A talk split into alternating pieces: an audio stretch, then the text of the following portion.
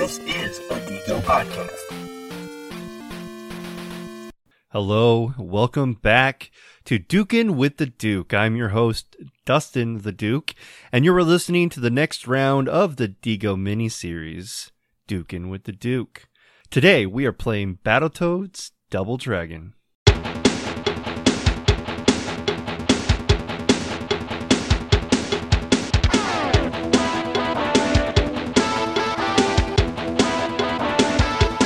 But first, we have beer.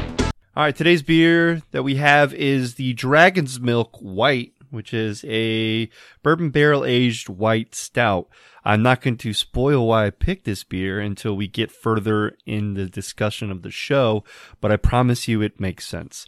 Uh, I bought this at Meijer on 37 in Noblesville about an hour ago hour yeah about an hour ago. So it's i threw it in the refrigerator as soon as i got home and i decided to do a couple things to try to cool this beer down because i got it right off the shelf. Uh, but it is a milk stout and i don't want it to be like super cold so i think it's at the, the right temperature. So i'm going to go ahead and open this up and pour it out and we're going to take a look at the beer. Uh, looks wonderful. It's very it has a weird color. You're thinking milk stout you're thinking uh, dark but this one is kind of like those ivory stouts we've had in the past. Uh, so it's pretty exciting. Uh, so the the Dragon's Milk comes in at six percent ABV, which is going to be wonderful, but it's pretty low for a bourbon barrel aged, in my opinion. Uh, it has 35 IBUs, which is the Mos Eisley's Docking Bay Hangar 3.5 or 35. Get it? Uh, Dragon's Milk White is a nod to New Holland's Brewing's 20 years of barrel aging expertise and commitment to innovation in the name of flavor. The next legend to unfold its Dragon's Milk family, Dragon Milk White, creates a full flavored yet lighter stout drinking experience that presents familiar flavors in a completely unexpected way. All right, for the can of this one, uh, you have uh, like a white can ombre up into like a dragon scale. Uh, it, it's it's really nice, and then you got your Dragon's Milk logo with the text underneath. Uh, it's not a whole lot there, but it's definitely better than most of the Dragon's Milk uh, logo, logos that I've seen. And underneath the text it says bourbon barrel aged with white uh, white stout with coffee, chocolate, and vanilla extracts. I'm not really getting the coffee as much. Maybe that's what I was getting on the nose. Uh, judging by it, it, I'm pretty excited to see that it is a very light color, an ivory color, or I guess an ivory stout color uh, that we've seen before. Um, if I were to make a guess about the color uh, without really going too far into it, it's going to be like a Tails Tails or a Star Fox. Uh, it's going to be like a five or a six on our Geek uh, SRM, I think is, uh, I'll just go with that one. That one works for me. All right, to take a sniff at this bad boy it's got definitely a like a a I wouldn't say woody, but like a uh, it's got like a um like a foresty smell to it. Not quite floral in the sense that uh it's you know like high vibrant flowery smells, but it, it definitely smells like wilderness. Uh, it doesn't quite smell like pine, but uh, it just smells like the great outdoors. Uh, which which is interesting. Um, and I don't really smell any like alcohol burns from barrel aging or anything like that. Uh, and I've said this on the show plenty of times. Like stouts are like notorious for not presenting itself with a, a whole lot of flavors. Everything is going to be on the tongue. Um, so with that being said, uh, let's just go ahead and uh, jump right into drinking this thing. Oh, there's the flavor that you expect. It's nice and creamy. It's uh, it's shocking, honestly. If you take a look at this beer and you think, "Oh, that's going to be, you know, a pale ale or that's going to be uh, some kind of golden ale or something like that." And you can pretty much get that on the the the tongue, the the ale part. Uh, but there's like a creaminess to it that uh, sets it apart from those things. And it's uh, enjoyable. It's not like it's not bitter. Uh, it's not tart, obviously there's no hoppiness to it, um, or overbearing hoppiness to it. Uh, it's very it's it's creamy. It's very smooth. Uh, it's milky, if you will. If there's any lactose in here, uh, I'm not quite sure. uh, but it's a it's a great flavor. Uh, you definitely get the the coffee on the taste. Uh, this is a 12 ounce can, so I'm going to be out of this beer before I know it. Um, so I'm just going to go ahead and get on to Untappd. That way I can uh, proceed. There are 70,000 check ins, uh, total check ins, so 70,232, uh, 57,000 unique check ins, and the ratings are 52,999 total ratings uh, at a 3.82.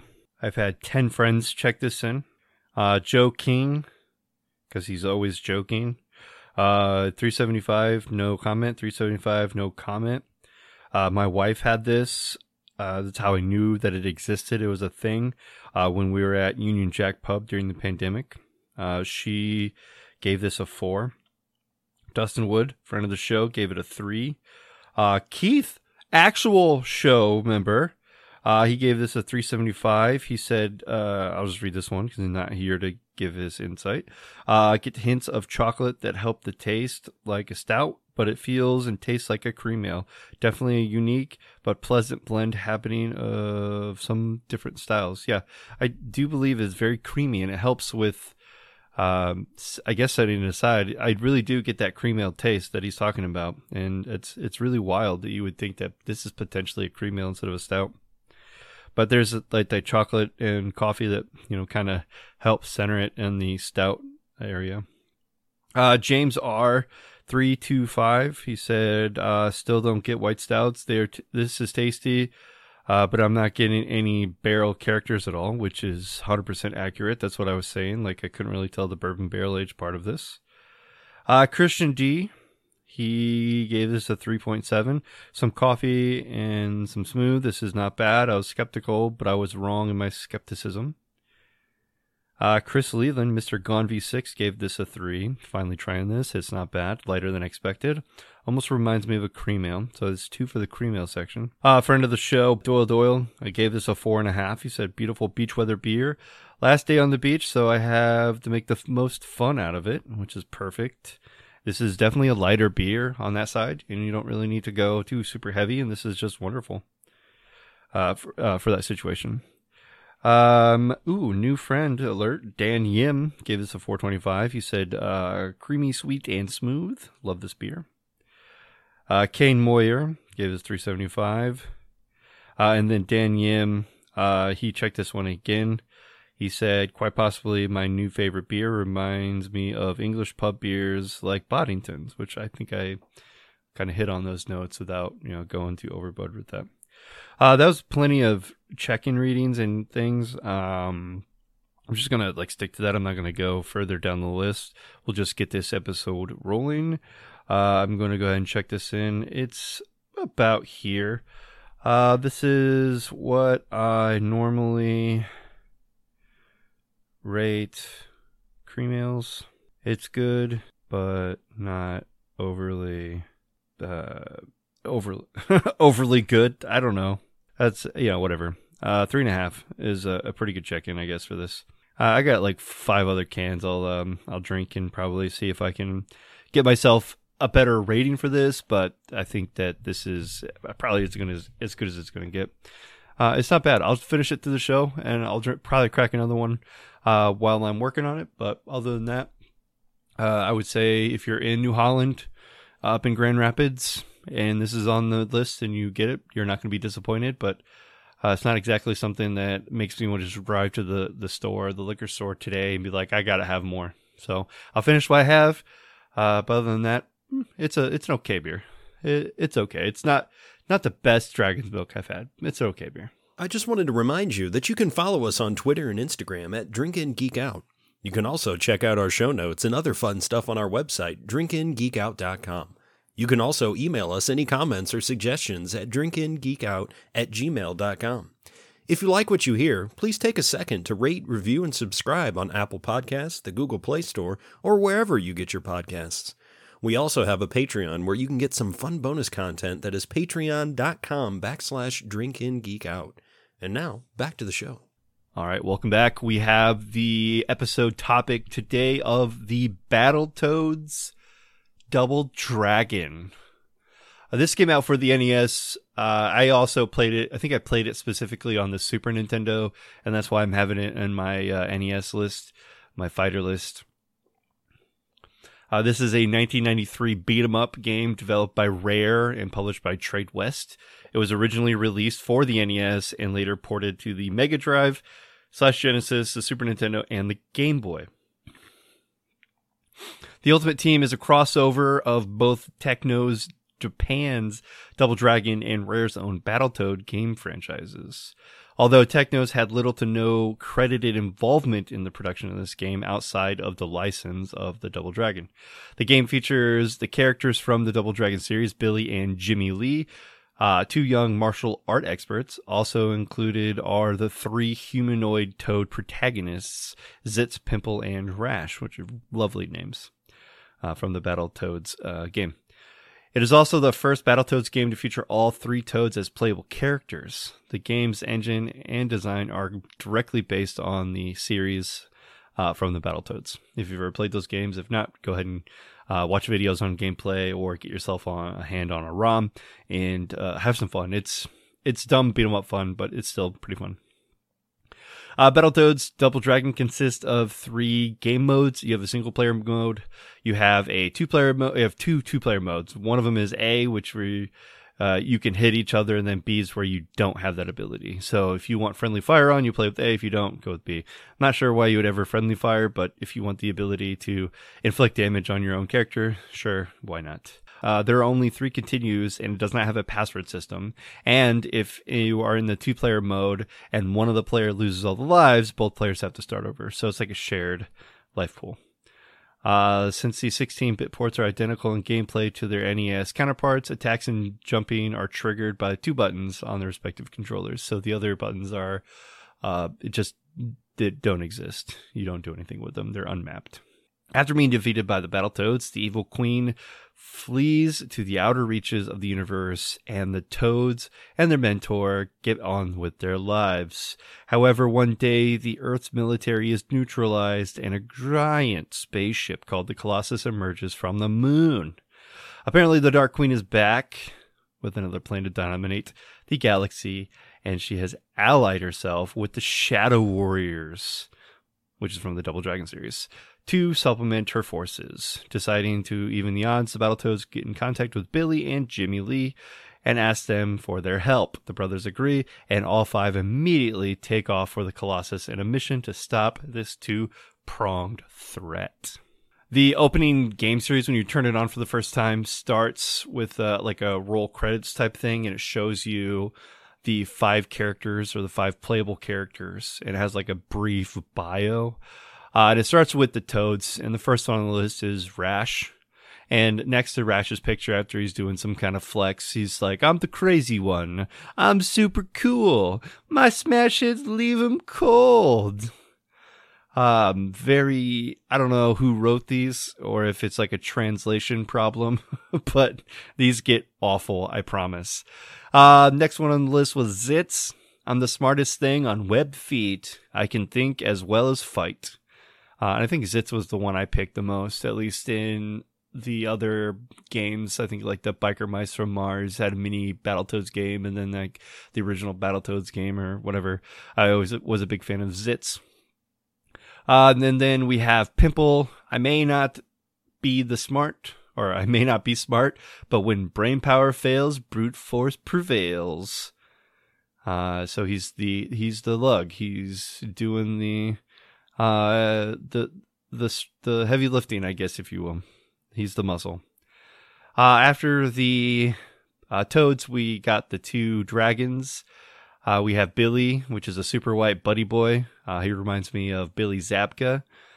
And he says, I'm ready to rumble. No one can match my twisting typhoon kick.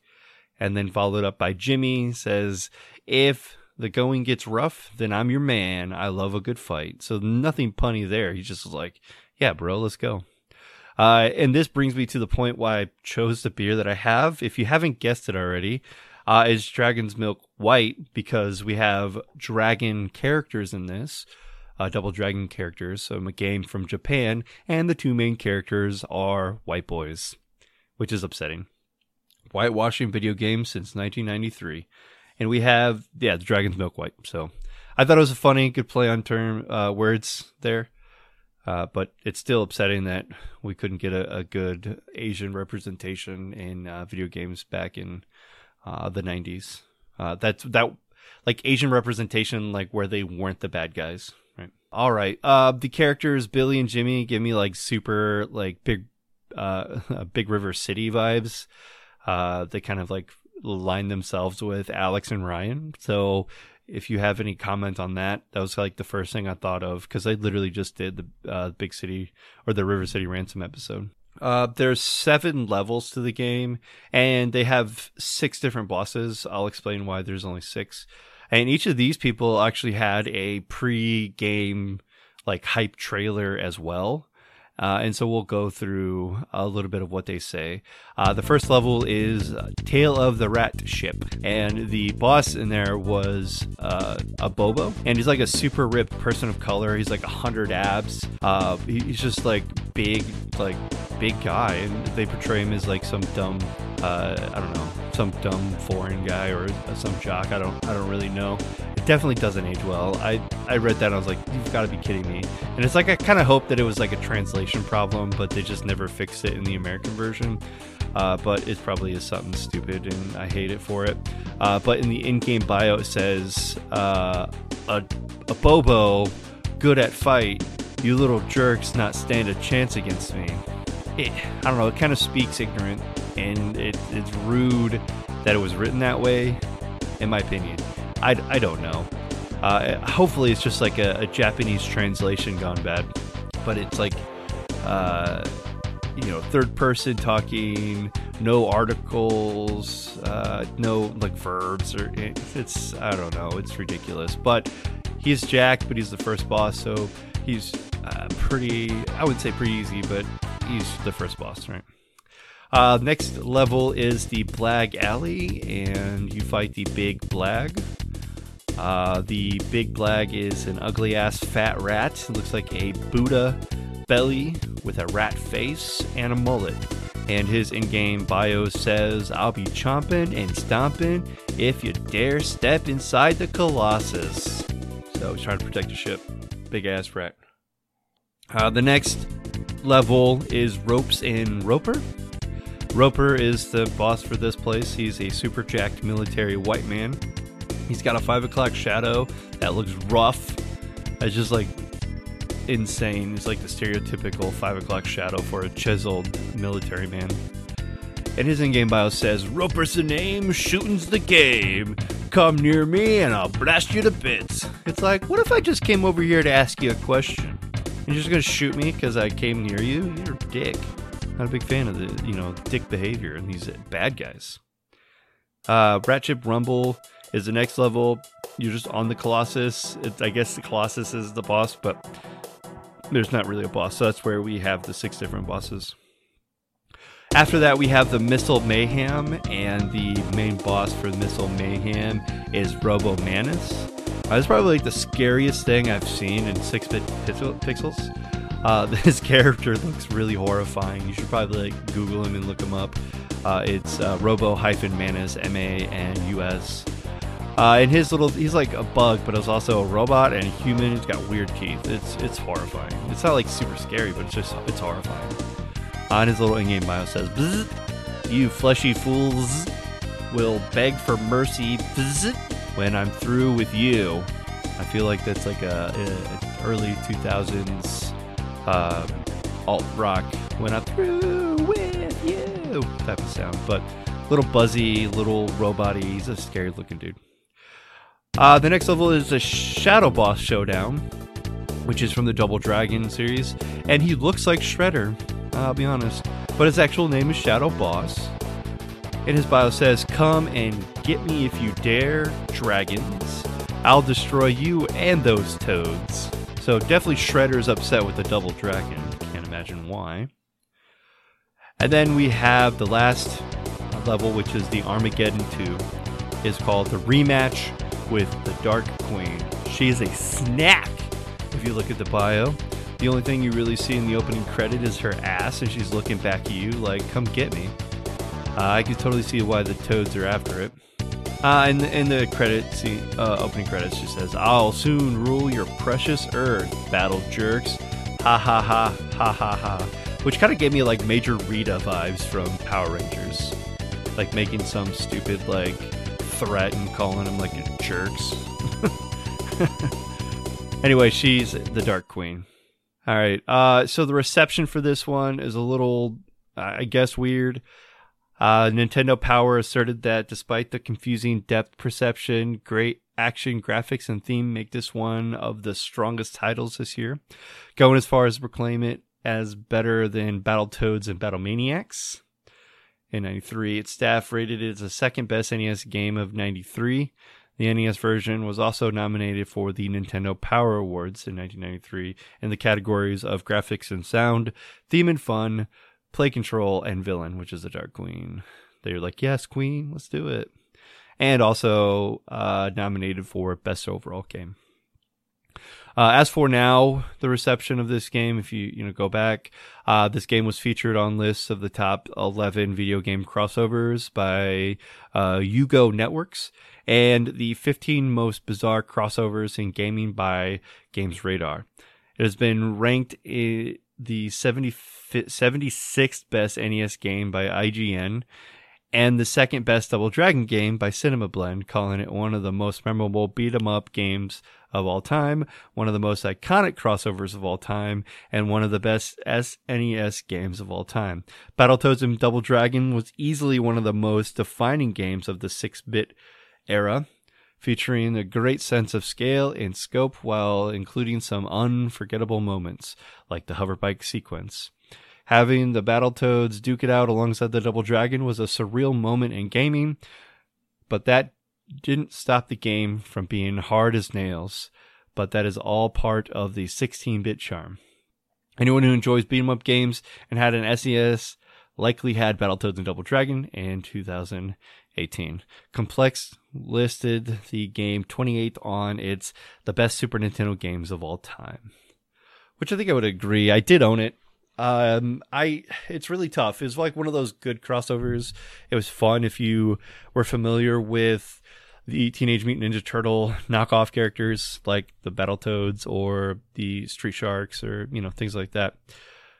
Uh, as for like one of the best games ever, I don't really remember uh, playing the. I mean, I beat it when I was a kid, but it's like one of those things where it's like.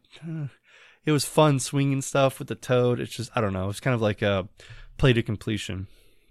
If you were to watch a gameplay of it right now, uh, like start to finish, from like turning the game on until you finish the game, it's about 40 minutes long. So it's it's doable if you know like what you're doing. Um, it's it's it's fun, beat 'em up if you're into that type of thing, and if you are, it's probably why you're listening to this show. Uh, as for the music, the music slaps. It really does. For 1993 composer David Wise, of course it's David Wise. It's rare for gosh sakes.